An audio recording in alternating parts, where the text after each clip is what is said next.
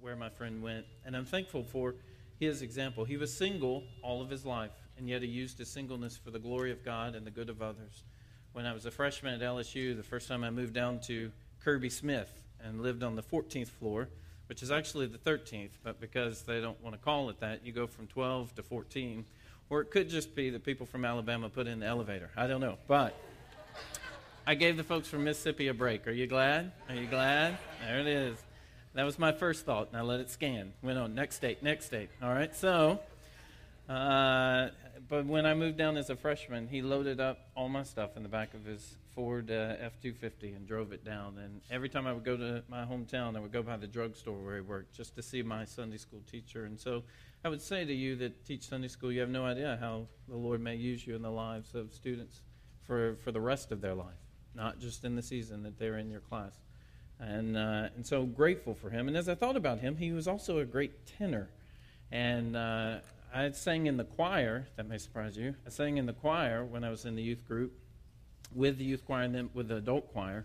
And, uh, you know, we used to sing all kinds of good songs. How many of you, uh, and I realize those of you who don't have a church background, you will not know these songs, so uh, just bear with us till we get through them. But, you know, we shall, what? Rise. What's the next phrase?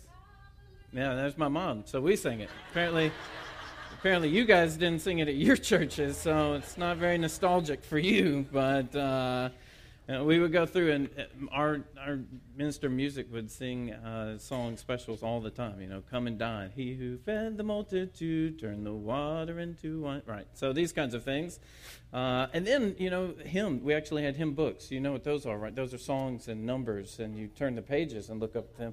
And uh, we would, you know, this is my story. This is my.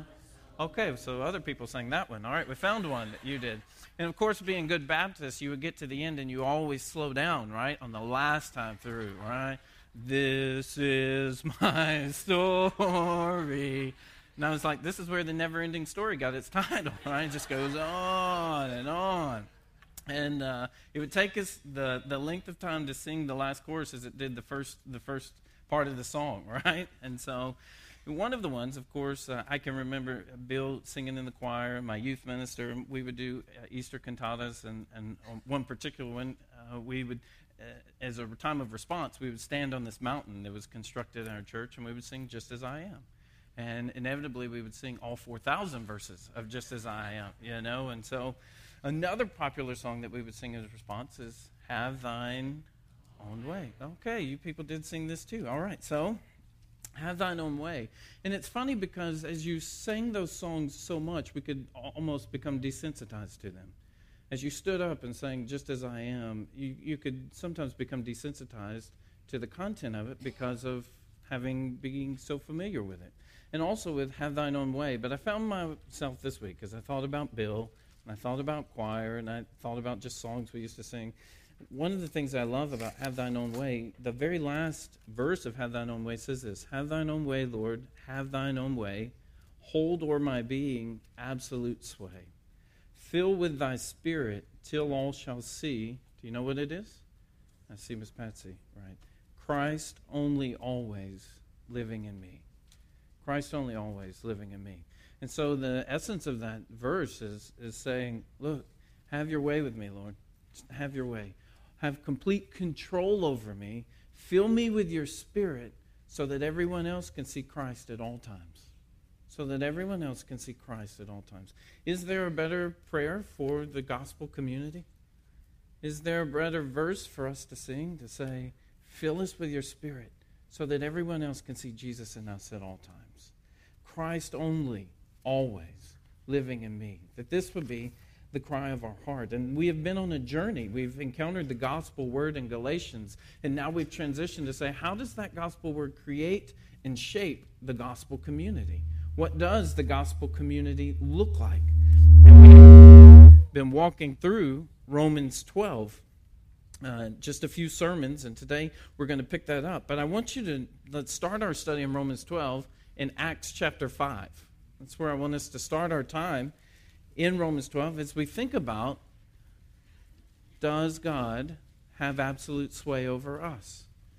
And are we being filled with His Spirit so that folks can always see Jesus in us. So that folks can always see Jesus in us. Last week we studied that the gospel community uses our bodies to show that Christ is our treasure. That's where we left off last week. We use our bodies in such a way that it's clear that we are not our treasure, it's clear that other things are not our treasure. But the gospel community, the re- one way that the gospel makes us different is it causes us to use our bodies in a different way. And we use them to show that Christ is our greatest treasure, or in essence, to worship Him with our lives. So let me ask you as we start how'd you do this week? How did we do on that?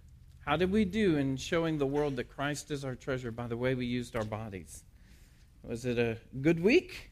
Was it evident that the gospel has changed us by the way we used our bodies? In Acts chapter 5, you find some men who it's evident. You find the apostles. And in Acts 5, they've been preaching. And early in, in the chapter, they are arrested. Uh, you're going to find in, in, verse 19, they are arrested, but they are set free by an angel. Of course, if you don't believe in miracles, it will put a dent on the rest of this story. But uh, incredible picture of God's sovereignty and God's control that man has put these guys in prison, but man can't hold them there. God opens the doors and then tells them, the angel gives them the message, and he says in verse 20, Go and stand in the temple and speak to the people all the words of this life. I think it's always interesting. He says, Go and preach. He didn't just say, Go and do signs. Go and preach. Go and tell them. And so, where do you think the apostles are going to be the next morning? They're set free from jail by an angel, and they're told the next day to go to the temple. Where do you think they're going to go? To the temple. And it says that they were there at daybreak, friends. They were there at daybreak, and they're preaching. And what happens is, well, and it's a very funny scene because the guards, then the high priests come in and the Sadducees, and they they want to call the apostles, and so they go to the prison cell where the apostles are supposed to be, and they still find guards at the door, and the door's locked, but they don't find the apostles. And then it's really funny because someone says, Well, there they are, they're preaching over there. And so then the temple guard is sent over to them, but now they fear the crowd, and so they ask them to kind of come with them. So the disciples find themselves having been arrested, jailed, freed, preaching, arrested again, and now brought before the high priest and the Sadducees. And in this process, I think Peter gives uh, an incredible testimony. Beginning in verse 29, he says this But Peter and the apostles answered, We must obey God rather than men. The God of our fathers raised Jesus, whom you killed by hanging him on a tree. God exalted him at his right hand as leader and Savior to give repentance to Israel and forgiveness of sins. And we are witnesses to these things. So is the Holy Spirit, whom God has given to those who obey him. And I love the essence of this testimony because it's God raised, God exalted, God has given. And it's a far cry from many testimonies in, in our churches these days when it's, I did, I did. And you don't see that with apostles. Excellent testimonies in the book of Acts of God did this, God did this, God did that. And who gets the glory? Well, they have a powwow, a meeting, the leaders do, and ultimately they are going to beat them again. In verse 40, it says, When they called in the apostles, they beat them and charged them not to speak in the name of Jesus and let them go. Let me ask you this Do you think the apostles used their bodies in such a way to show that Christ was their treasure? Do you think they did that? I mean, they've just been beaten for the cause of Christ. They were put in prison, and then at daybreak, they could have said, Man, we had a long night. I want to sleep in. I want to sleep in. I, I deserve to sleep in. I mean, I was put in prison for preaching. I don't want to go back, and particularly at the crack of dawn, right? That's what they could have done. But you see, their body was not their treasure, Christ was their treasure. Why in the world would they do this? Well, what they did with their bodies is because of what they were thinking with their minds. They used their body in different ways because they were thinking differently. Keep looking in Acts 5 and look at verse 41. Then they left the presence of the council, rejoicing that they were counted worthy to suffer dishonor for the name. And every day in the temple and from house to house, they did not cease teaching and preaching Jesus as the Christ. And again, just pointing out, I love that it's not that they just did signs. They're teaching and they're preaching Christ. Through the foolishness of preaching, God has ordained for the gospel to, to go out. They are rejoicing that they were counted worthy to suffer dishonor for the name. Their thinking is different. Their mind is different. Here's how it's different. In their mind, the name of Christ is more important than escaping persecution. In their mind, the name of Christ is more important than self preservation in their mind, the name of Christ is more important than conforming to how the religious leaders wanted them to act. And I wonder this morning What about in our minds? Is the name of Christ most important? You see, we use our bodies to show that Christ is our treasure, only if in our minds Christ is our treasure. If Christ is not your treasure, then you're not going to use your body in a way that displays that. What we do with our bodies is intimately tied to what we think with our minds. And I'll give you another illustration of that. Anyone ever heard of Paul in the Bible? Good. Paul. One day, he is drug out of a city, he's stoned, and he's left for dead. And then he gets up and he walks back into that same city, and from there continues his, his mission to advance the gospel. That's a, that's a good day's work, right? I mean, you're drug out, you're stoned, you're left for dead, and then you get up and walk back in that same city and then keep on with the mission trip. Do you think his body drove his mind or his mind drove his body? Which do you think with Paul?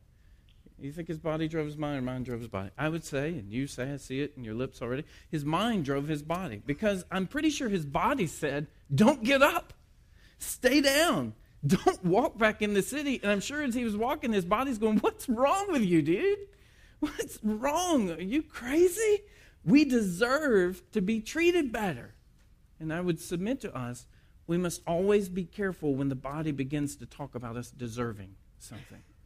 We must be quick to flee to Christ when you want to think about deserving something. I bet his body was saying, Quit. It's not worth it. But you know what his mind was saying? I know it because he's written it for us. His mind was saying, It is my eager expectation that Christ would be honored in my body, whether by death or by life. You know what I want? I want to know him in the power of his resurrection and share in his sufferings, becoming like him in his death. That's what his mind was thinking. His mind was thinking, I discipline my body and keep it under control, lest after preaching to others, I myself should be disqualified. You see, a shift has occurred in Paul's thinking, and he tells us everything I once thought gain, I now consider loss.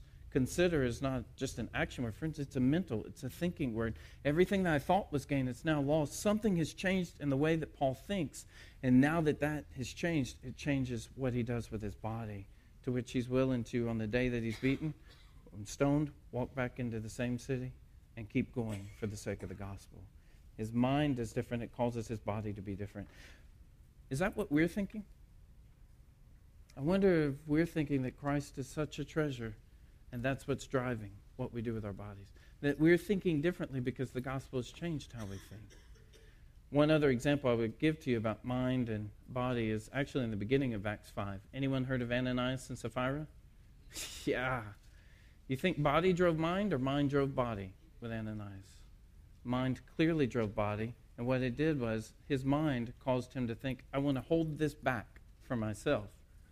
And then he came and presented it. And the problem is, he didn't lie to men, he lied to God. Does anyone know what happened to Ananias that day at church? he died. And it's interesting that about three hours later, his wife comes in, and the same thing happens to her. And my favorite thing is twice in Acts 5, it says, And great fear seized the church. Imagine so. Look, if two folks die in service today, it might get our attention, right? Here's what I would encourage you don't hold back. Don't lie to God this morning. Be honest, right? Find out. So, here are two examples for us, friends, of mind affecting body and what happens is that our mind must be changed. Last week we learned the gospel community uses our bodies to show that Christ is our treasure. Do you know why that is? It's because of what we learned this week. The gospel community thinks more like God and less like the world.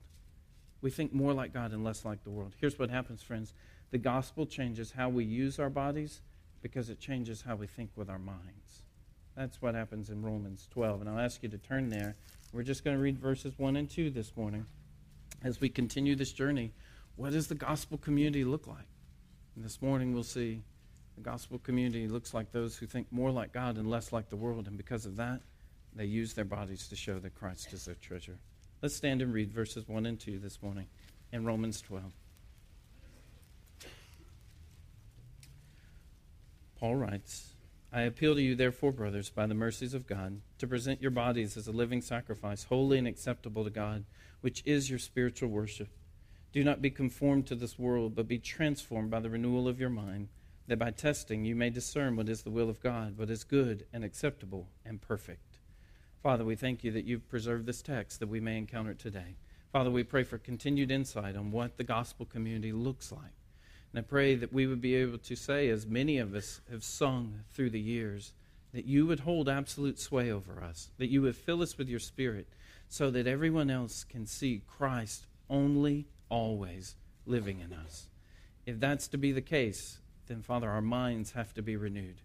We have to think like you, we have to think like Christ. And then we will use our bodies in a way that shows Christ as our treasure. So, Father, speak to us now about not being conformed to the world, but being transformed through the renewal of our mind so we can know what your will is, what's good and acceptable and perfect. We pray now for the empowering of your Spirit. Without your Spirit moving, we are hopeless this morning to grasp this passage.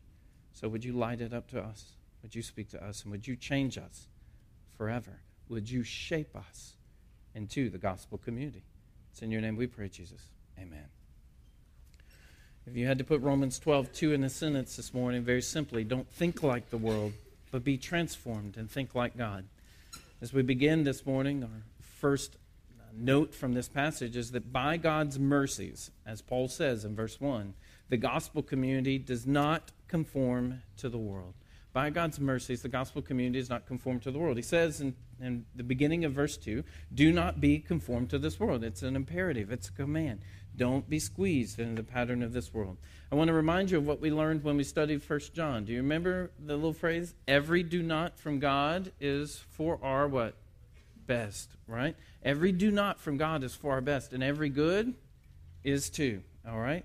Every do not from God is for our best, and every good is too. We're the people that when we see do not, we want to rally against it, right? I always use the picture of when I'm in the library and it's like, do not talk. What do you want to do? You just want to scream, right? Or when you're in the movie theaters, do not have your cell phone on. What do you want to do? There's something to me that's like, I want to light it up. What, what? You know?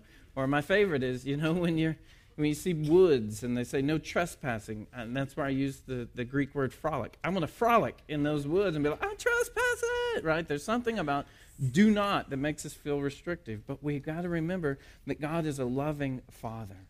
And in the same way that if I were to let Adelaide out our back gate and let her go down into the pond, uh, they call it a lake in Baton Rouge. It's a pond in Leesville. And they, if I were to let Adelaide go into that lake and not say anything to her, she can't swim on her own. She would drown. It's not restrictive of me or unloving when I say don't go to the pond. It's not because I don't want Adelaide to have fun in the water. It's because I don't want her to drown. And I'm a loving father. So every time that God the Father says do not, it's because he has our best in mind. And so every do not from God we're not going to see this naturally, though, and this is why we have to have the renewed mind. So that every time we see the do not, we embrace it and say, Thank you, loving Father. Thank you for having my best in mind. And so as we see it today, here's what he says Little children, do not be conformed to the world. Don't be conformed to the world. What does it mean to be conformed? It means being squeezed into a pattern. And I brought an illustration for us uh, today from the resource room. It's Play Doh, right? So if a sermon's ever tanking, just get Play Doh out, and it may do something for it. What, uh, I picked the color purple. Does anyone know why I picked the color purple? That's right. I love the giggles. So uh, I picked it. My sister had first given me blue. I was like, is it purple? I'd rather have purple. And uh, just in honor of the stellar victory that was never in doubt last night. Never in doubt. And uh, it's incredible how you just can't turn the thing off because you have to wait to the last down every time killing me. So, here's what it means to be conformed it means being squeezed into a pattern. I want you to take your hands, take your hands, and move them like this, all right? So, this is the idea, all right? It's the idea of being squeezed. It's the pressure. Of course, the old illustration that, that I always love to use is Star Wars, you know, and what we thought was the original Star Wars, but turns out it's really number four. And when they're in the, the sewage, the, the trash compactor on the, on the big, uh, the big battle ball, whatever it was called, and Todd will correct me with an email after this. But uh, uh, you know, the walls begin to close in, and uh, we're going to die. And R2D2 is doing his stuff. If I were to take a star, little pattern here, and I were to put it in the Play-Doh, what pattern do you think that is going to come from the Play-Doh? Star. That's exactly right, youth. Stellar youth, Kevin. They got it. They were sharp. Why in the world would a star pattern come from the star mold into the Play-Doh? It's because this is what's forming it, right? This is what's putting the pressure on it. I have here a choo choo train because trains are cool. and they do cool things to pennies on the track. So I wouldn't recommend that. It's destruction of government property, but I've had friends who've told me about it. ben Jones. So this is a choo-choo train. If I were to take the choo-choo train and put it into the Play-Doh, does anyone guess what the form of the Play-Doh is going to be? No, a star. No, just yes. It's a choo-choo train, right? Here's what we can't miss, friends, and this is why Play-Doh's so helpful. Here's what Paul is saying in Romans 12, what God is telling us. Look, don't be squeezed into the world. The world is always going to try to squeeze you. How do we know that? It's written in the present tense. It's written in the present tense. And the world is never going to stop trying to squeeze us into its pattern. Look at the radio, look at internet, look at billboards, look all around you. The world is trying to squeeze you. And if it comes in, then if the world squeezes us, just like the Play Doh takes the shape of the star, what shape do you think we'll take if it's the world squeezing us? The world. We're going to look like the world. And here's uh, what I, I, think about. When I was a kid growing up, there was the commercial, This is your brain. It's an egg, and this is your brain on drugs. And it was sizzling. Does anyone? I see a couple people nodding. All right. Uh, th- this is kind of what it says. This is your brain, and this is your brain on the world. You see, when, you, when we're squeezed into the pattern of the world, the world promotes self advancement, but God promotes self denial. We want to think like God. The world promotes using others, but the Lord promotes serving others. The world tries to squeeze us into doing to others as they do to us, treat them like they treat us. But the Lord says the gospel community treats others as they would want to be treated. We love them, we pray for them, we extend mercy to them. The world promotes accumulating stuff. But the gospel promotes storing treasures in heaven. You do realize, right? We won't take a single item from our climate controlled storerooms, right? We would use them for the glory of God. The world promotes doing whatever you want sexually, but the gospel promotes that not even a hint of sexual immorality would be named among us. The world promotes pursuing fading satisfaction and stuff, but instead, there's full satisfaction in Christ. This is what the gospel promotes. So the Lord's writing, he says, don't, don't be conformed to the world. Don't be squeezed in by it. Because then the church will look like the world and not like me. Why doesn't our loving Father want us to be conformed to the world? Well, he gives some reasons in Scripture. One, in Galatians, he says, it's evil. He gives another one in 1 Corinthians 7 and 1 John 2, where he says, it's passing away. And as John Owen says, don't have living affections for dying things. Don't set your hearts on stuff that's fading away. And then he gives another reason in 1 John 2 it's not of him. So why doesn't God want us to set our heart on the things of the world? Because it's evil, it's passing away, it's not of him. If we are constantly influenced, if our main sources of influence are Fox News, ESPN, CNN, Facebook, Twitter, TMZ, who are always thorough in their research, New York Times, if this is the constant influx into us, what do you think we're going to look like? We're going to look like the world. If the world is our constant source, but if the Word is where we go, friends, then we're not going to be shaped by those things. I wonder, friends, do we go to the Word as much as we go to Fox News or CNN or check our updates, know what's going on? Do we go to the Word more in the day, or do we go to the world more in the day? And then it's interesting because I don't know why the church is surprised when we look more like the world if that's where we're going for our influences. Why does it matter? Ephesians 2:10 says we are God's workmanship, created in Christ Jesus to do good things which he prepared in advance for us to do. The reason it matters is the church is not the creation of the world. The church is not the workmanship of the world. The church is the workmanship of God, created in Christ Jesus. A.W. Tozer said this sometime before his death in 1963. He said this Almost everything the church is doing these days has been suggested to her by the world. That was in the 60s. And it hasn't changed, friends. I fear it's only gotten worse. That almost everything the church is doing these days has been suggested to her by the world. Friends, we want to work Bible out not world in. We work Bible out. If the world sees itself in the church, it'll never be drawn to Jesus. And so, as we begin in this first part, by God's mercies, the gospel community doesn't conform to the world. It's not for our best. Here's the second part of this the gospel changes the way the gospel community thinks.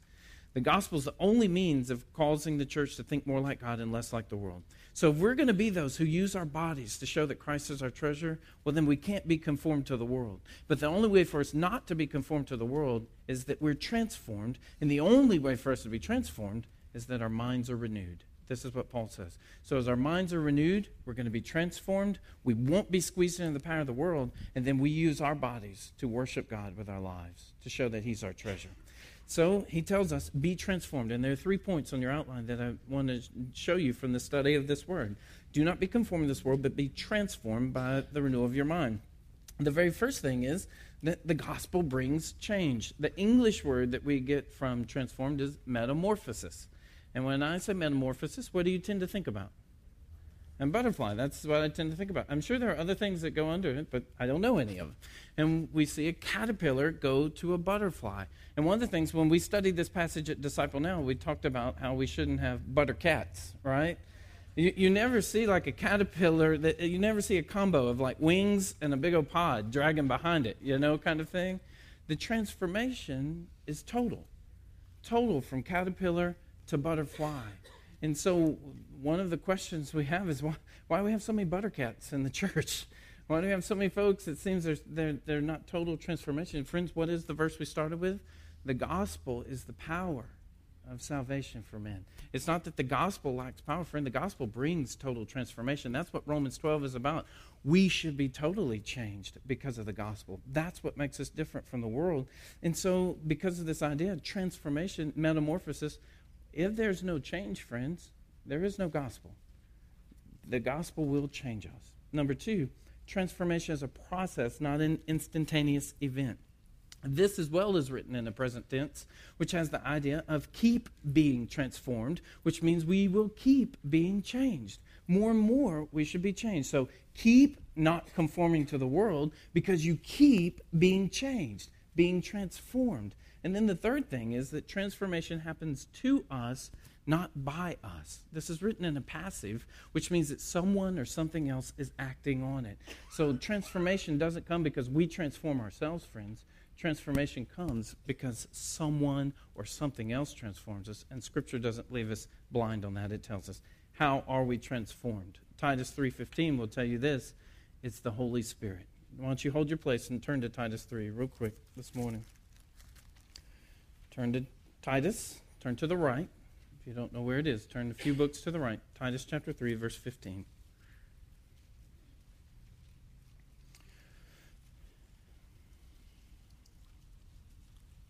And by 15, I mean 5. Unless you're particularly transformed by all who are with me send greetings to you. I know it changes me when I read it right now. In, in verse 5, it says this he saved us, not because of works done by us in righteousness, but according to his own mercy, by the washing of regeneration and renewal of the Holy Spirit. So, how is it that we're renewed? It's through the Holy Spirit. So, as we get back to think about transformation, it means change. It means it's going to continue to be changed, and it's going to continue to be changed that's done to us by the Holy Spirit. All right? How are we how are we renewed? And why do we need renewal? I've put a list in your outline if you meditate on this, why do we need the Holy Spirit to renew us? Romans 8 says this Our minds are hostile to God and cannot please Him. Ephesians 4 says, Our minds are futile, darkened in understanding, alienated from the life of God. 1 Peter 1 says, Our minds are ignorant. 2 Corinthians 4 says, Our minds are blinded by Satan. How is it then that we have minds that are hostile, futile, ignorant, blinded, and these are transformed to minds that now treasure Christ? How is this possible? Well, it's what the Spirit does. In 2 Corinthians 3, it says this that as we see the glory of God, we are transformed from one glory to another. It's one of, uh, there, we see transformed in our text today. It's mentioned in two other places. One is when Christ is on the Mount of Transfiguration, and in 2 Corinthians 3 is the only other place that the word transformed is mentioned in the New Testament. And there, what it says is, as we see the glory of the Lord, we are transformed from one realm of glory to another, and it says, this is done by the Spirit. So, how does transformation occur? Well, it's done by the Spirit. What does the Spirit do? He shows us the glory of God, and we're transformed from one realm to another. And I want to pause just a moment because we're going to celebrate at this table the death of Christ and the price that He paid. And I hope that you will see the power of the gospel, that the gospel is so powerful that minds that were once hostile to God can now love God. Minds that were once futile and darkened can now be blazing with light. Minds that were once ignorant can now have the knowledge of God. And minds that were once blinded by Satan and held captive by Satan, the gospel is so powerful that it has the power to say to Satan, let go, they're mine. This is the power of the gospel. This is the incredible picture of what occurs on the cross, for that's where it is accomplished. For our minds to be freed, it's because of what Christ does on the cross. And this is the power of it. And so the more we look to Christ, the more we will look like Christ. For this is what the Spirit uses. And one of the best ways is to be in the Word. But let me give you an illustration of someone who's experienced such transformation. In the history of the church, you have Aurelius Augustinius, or we call him, some will call him Augustine, some will call him Augustine. All right? As you have Augustine, he had one of the godliest mothers. And mothers, I would say to you, you should consider reading his story because this was a mother who didn't give up praying for her baby boy. Wives who are here today who are praying for your husbands, do not give up praying for your husband because God hears and God can answer these prayers. And in Augustine's life, he had an incredible praying mother who kept praying. Augustine's problem is he was dominated by the world. The world was squeezing Augustine. He was dominated by sex. By the time he was 18, he already had a child. Was incredibly dominated by the things of, of life. One of the bishops that his mother talked to wanted him, want, she wanted him to talk to Augustine, and the bishop said, Leave him there and only pray to God for him. He will discover by reading what is his error and how great his impiety. Go, live so. It cannot be that the son of those tears will perish. The mother was weeping for the cause of her son. Two factors led to the transformation of Augustine. One was the preaching of Ambrose. Augustine came under the powerful preaching of Ambrose in Milan. Concerning him, Augustine said, I was led to him unknowingly by God, that I might knowingly be led to God by him. The main verse that was on the lips of Ambrose in those days was 2 Corinthians 3 6. The letter kills, but the spirit gives life. This made a deep impression upon Augustine.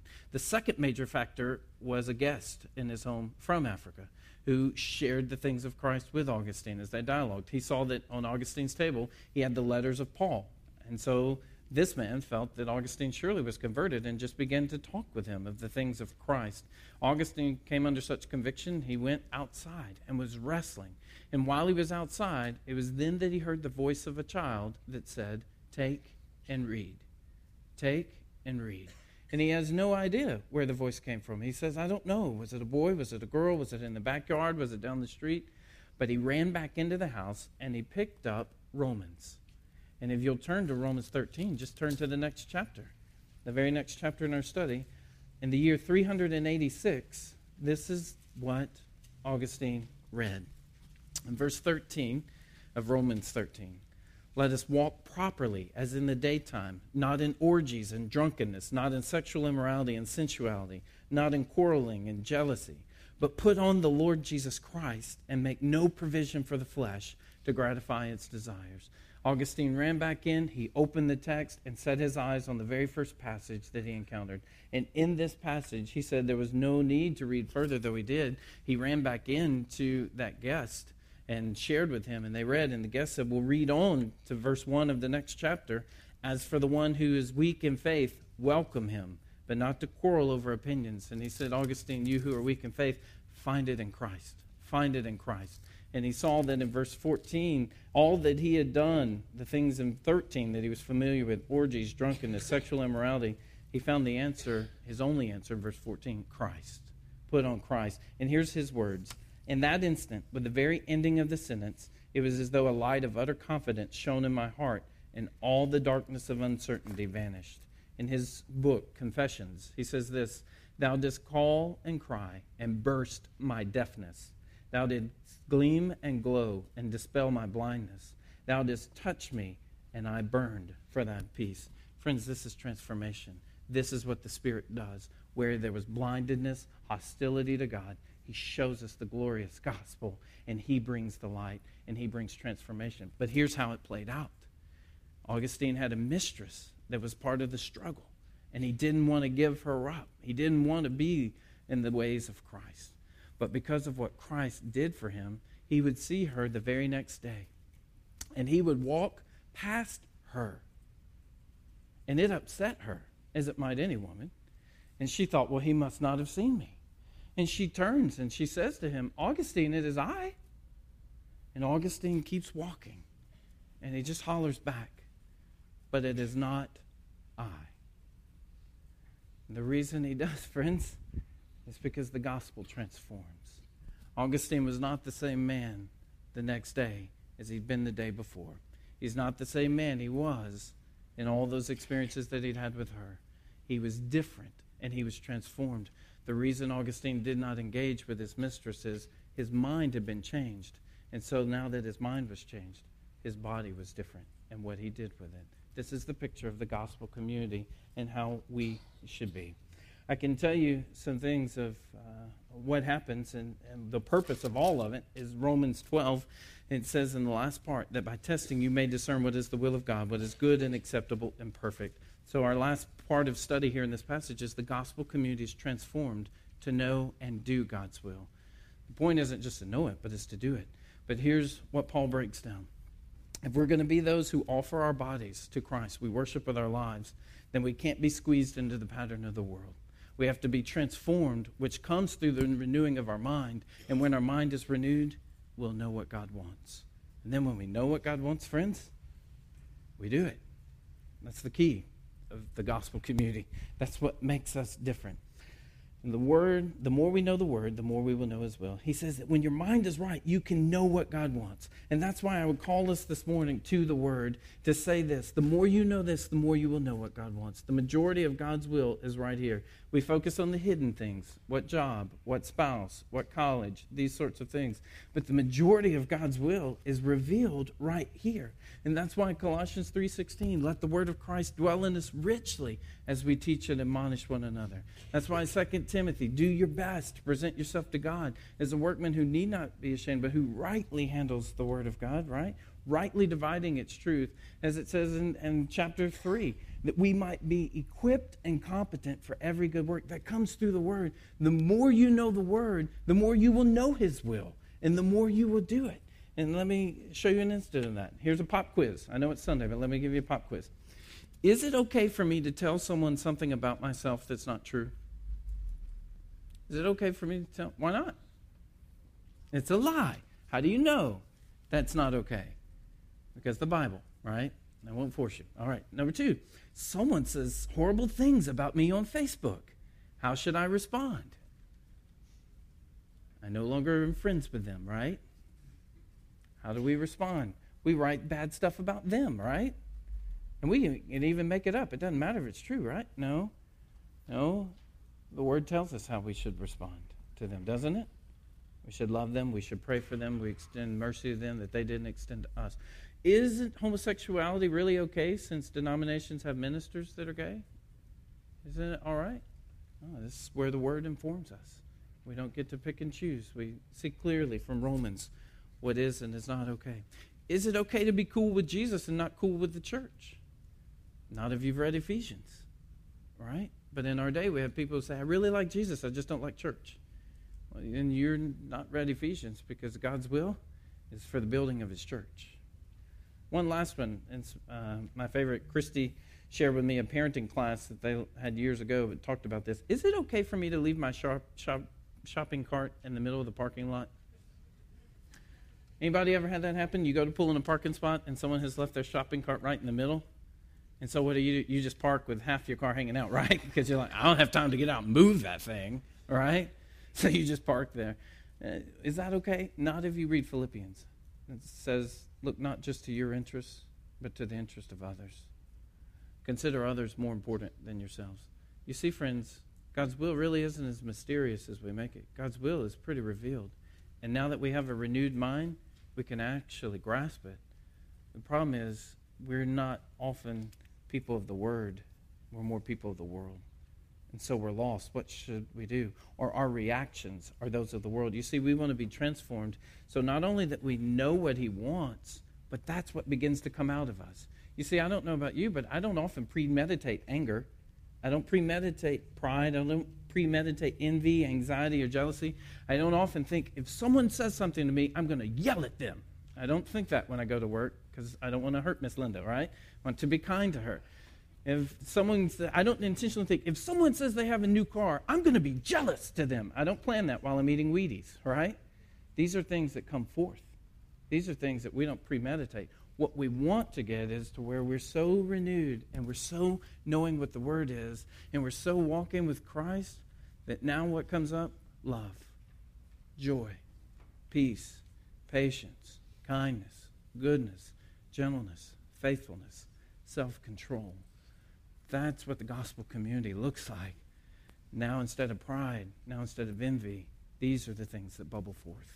You make a tree good, the fruit will be good. But if a tree is bad, the fruit will be bad. One of the greatest keys to transformation is not just knowing what God wants, but actually wanting to do what God wants. Friends, one of the ways we can tell if we're really being transformed is how much do you really want to do what God wants? How much do you really spend time with Him, wanting to know Him? I've put four things on your sheet of, as we think about our minds, I can tell you four things today that are God's will with regard to our minds. We're going to get into more of God's will in the verses that follow after this, but just four things with our minds. First of all, He wants you to set your mind on things above. Colossians 3 2. You know, they say that those who are too heavenly minded can't be of much earthly good. But, you know, as I've reminded you before, I don't know anyone who's too heavenly minded, actually. And the more heavenly minded we are, the more earthly good we will actually do. You know, students, if you considered that one day you will give an account for that school day when you stand before the Lord, it will probably make a difference in how you live that day at school. If we would consider that we're going to give an account to the Lord of how we live that workday, it would make a difference probably in the things that we do. So here's what he says You know what you do with your mind? You know what God wants you to do with your mind? Set it on the things above. Number two, prepare your mind for action. 1 Peter 1.13. And this is where we push you toward knowing the Word, memorizing the Word, because I don't often bring my Bible with me to Albertsons. But if we've stored the Word and we're preparing our mind, we will know what to do. We will know what God wants because we know His Word. And this I can't do for you, friends. This I pray for you, and this I beg of you, but I can't do it for you. You have to prepare your mind. And that's what God asks us to do in 1 Peter 1. He wants us to pray and sing with our mind. 1 Corinthians 14, 15. Worship is never intended to go around our mind, but through our mind, that we engage our mind as we pray and we sing to Him. And then the last one, that we would love Him with all your mind. He says this is the greatest thing. We love Him with all our mind, our heart, our soul, our strength. This is what's most important. God wants you to love Him with all your mind. We're going to transition now to the Lord's Supper, and I'll ask our deacons to come. And as they come, I'll remind you of just these closing thoughts.